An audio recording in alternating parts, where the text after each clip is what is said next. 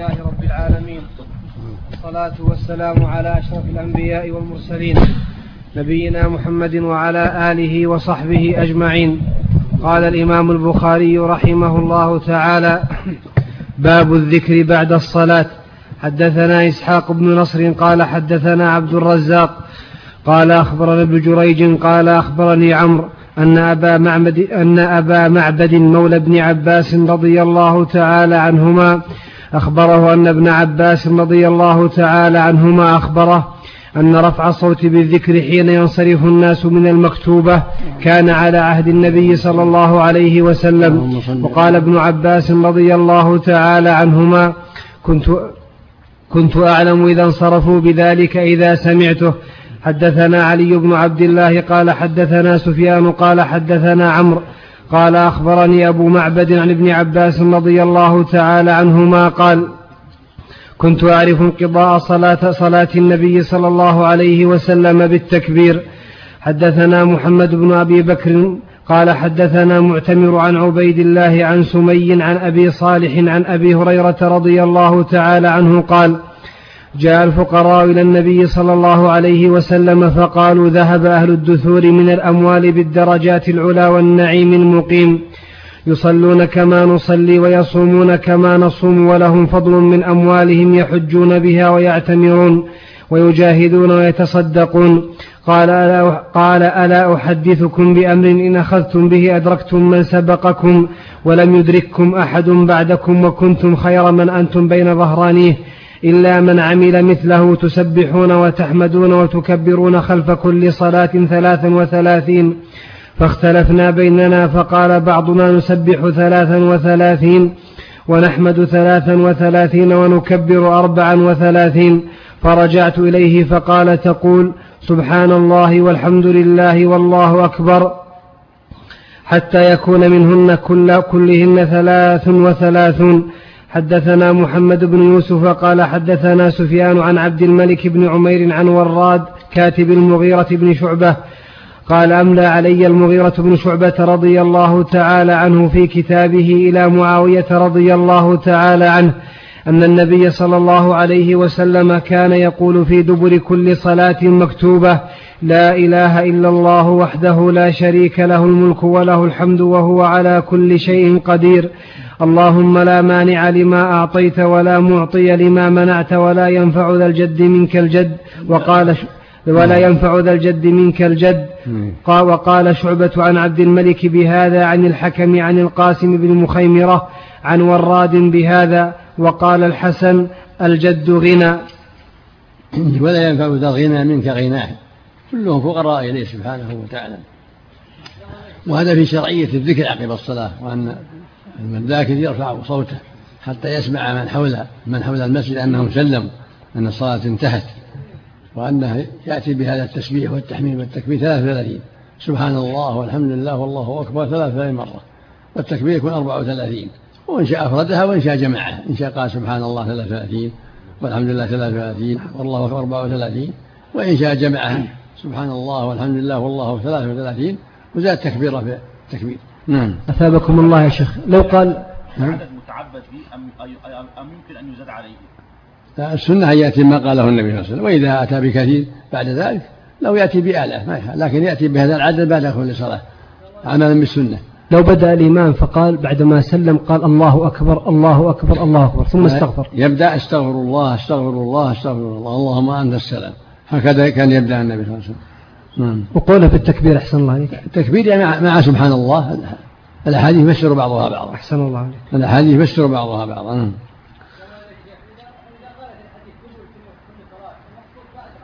بعد السلام كما في الرواية الأخرى كان إذا سلم. صلى عليه وسلم. نعم. باب يستقبل الإمام الناس إذا سلم. حدثنا موسى بن إسماعيل قال حدثنا جرير بن حازم قال حدثنا أبو رجاء عن سمرة بن, عن سمرة بن جندب رضي الله تعالى عنه قال كان النبي صلى الله عليه وسلم إذا صلى صلاة أقبل علينا بوجهه. حدثنا عبد الله بن مسلمة عن مالك عن صالح بن كيسان عن عبيد الله بن عبد الله بن عتبة بن مسعود عن زيد بن خالد الجهني رضي الله تعالى عنه أنه قال صلى لنا رسول الله صلى الله عليه وسلم صلاة الصبح بالحديبية على أثر سماء كانت من الليلة فلما انصرف أقبل على الناس فقال هل تدرون ماذا قال ربكم؟ قالوا الله ورسوله أعلم. قال أصبح من عبادي مؤمن بي وكافر فأما من قال مطرنا بفضل الله ورحمته فذلك مؤمن بي وكافر بالكوكب وأما من قال بنوء كذا وكذا فذلك كافر بي ومؤمن بالكوكب. والشيخ يقول أقبل عليه. يعني السنة الإمام إذا سلم أن يقبل على الناس بوجهه. بعد يستغفر الله ثلاثة ويقول اللهم أنت السلام. نعم. حدثنا عبد الله سمع يزيد قال أخبرنا حميد عن أنس رضي الله تعالى عنه قال أخر رسول الله صلى الله عليه وسلم الصلاة ذات ليلة إلى شطر الليل ثم خرج علينا فلما صلى أقبل علينا بوجهه فقال إن الناس قد صلوا صلوا ورقدوا وإنكم لن تزل تزالوا في صلاة ما انتظرتم الصلاة. باب مكث الإمام في مصلاه بعد السلام. صلى الله إليك. ما ورد في بعض الآثار أن يقول لا إله إلا الله وهو ثاني رجله قبل أن يثني رجله عشر مرات. هل معناه يستقبل القبلة ثم بعد ذلك ينصرف ولا بعد الاستقبال هذا الإمام بعد ما يقبل يستقبل. بعد ما يقبل عليه بوجهه صلى الله عليه وسلم. يعني يقول لا إله إلا الله بعد الاستغفار بعد الاستغفار بعد اللهم أنت السلام. كما في حديث المغيرة وحديث الزبير. ما ورد الثاني ولم يثني رجله عشر مرات يقولها وهو لم يثني. قبل أن يقوم قبل أن ينهض. أحسن الله. ما ورد أنه يقول سبحان الله 33 مرة والحمد لله 33 مرة والله أكبر 33 مرة وآخرها لا لا إله إلا الله وحده لا شريك له الملك والحمد لله هذا وهذا جاء هذا وهذا نعم. نعم. كل سنة. باب مكث الإمام في مصلاه بعد السلام.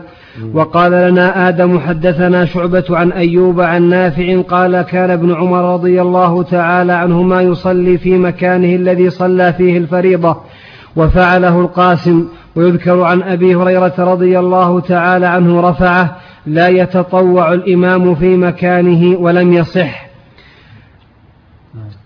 حدثنا أبو الوليد قال حدثنا إبراهيم بن سعد قال حدثنا الزهري عن هند بنت الحارث عن أم سلمة رضي الله تعالى عنها أن النبي صلى الله عليه وسلم كان إذا سلم يمكث في مكانه يسيرا. قال ابن شهاب فنرى والله أعلم لكي ينفذ من, من ينصرف من النساء.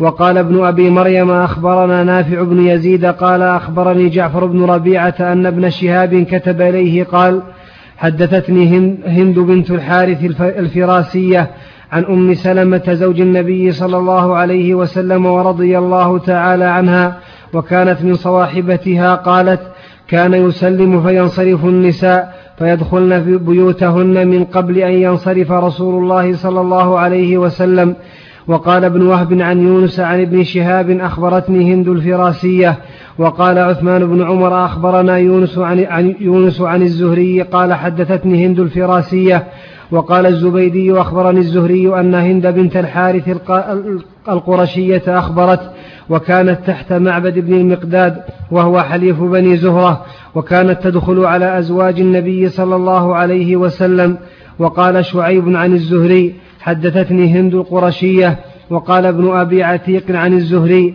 عن هند الفراسية وقال الليث حدثني يحيى بن سعيد حدثه عن ابن شهاب عن امرأة من قريش حدثته عن النبي صلى الله عليه وسلم. باب من صلى بالناس فذكر حاجة فتخطاهم.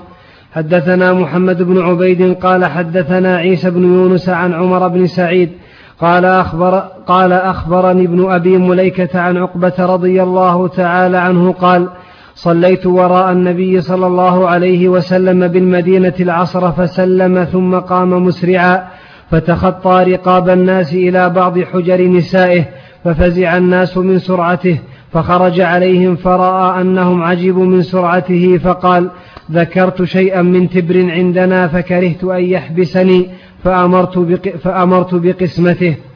يعني من الصدقة. نعم كما في الروايات الأخرى. نعم. باب الانفتال والانصراف عن اليمين والشمال.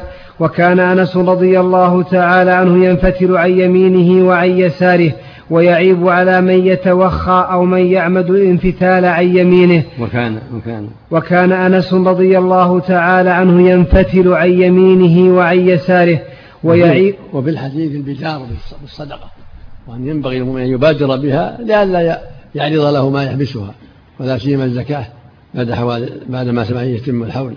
المبادرة. حتى يؤديها إلى مستحقيها. نعم. بقضية التنفل في المكان. نعم. أقول إذا كان الإنسان يريد يتنفل كثيرا فكل تسليمة يأتي في مكان ثم ينتقل للثاني. ما لها ما لها أصل أبدا. ليس له أصل صحيح حديث المغيرة بن شعبة أيعجز أحدكم إذا صلى أن يتقدم أو يتأخر أو يمنة أو يسرة؟ ضعيف ضعيف. نعم. أحسن الله. عليكم ابن عمر ابن هذا من اجتهاده نعم.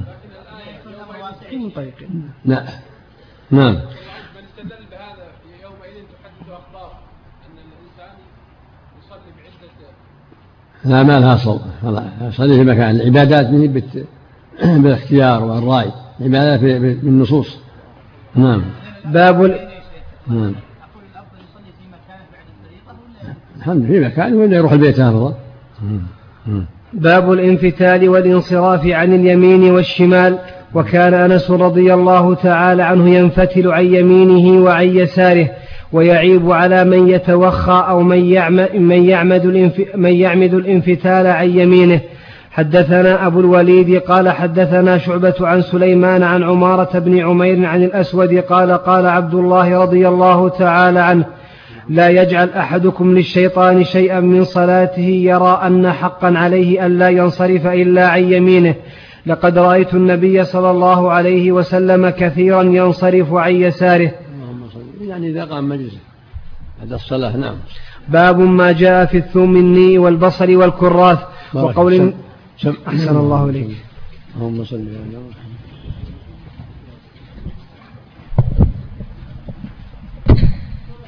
نعم اللهم صل اللهم صل وسلم على رسول الله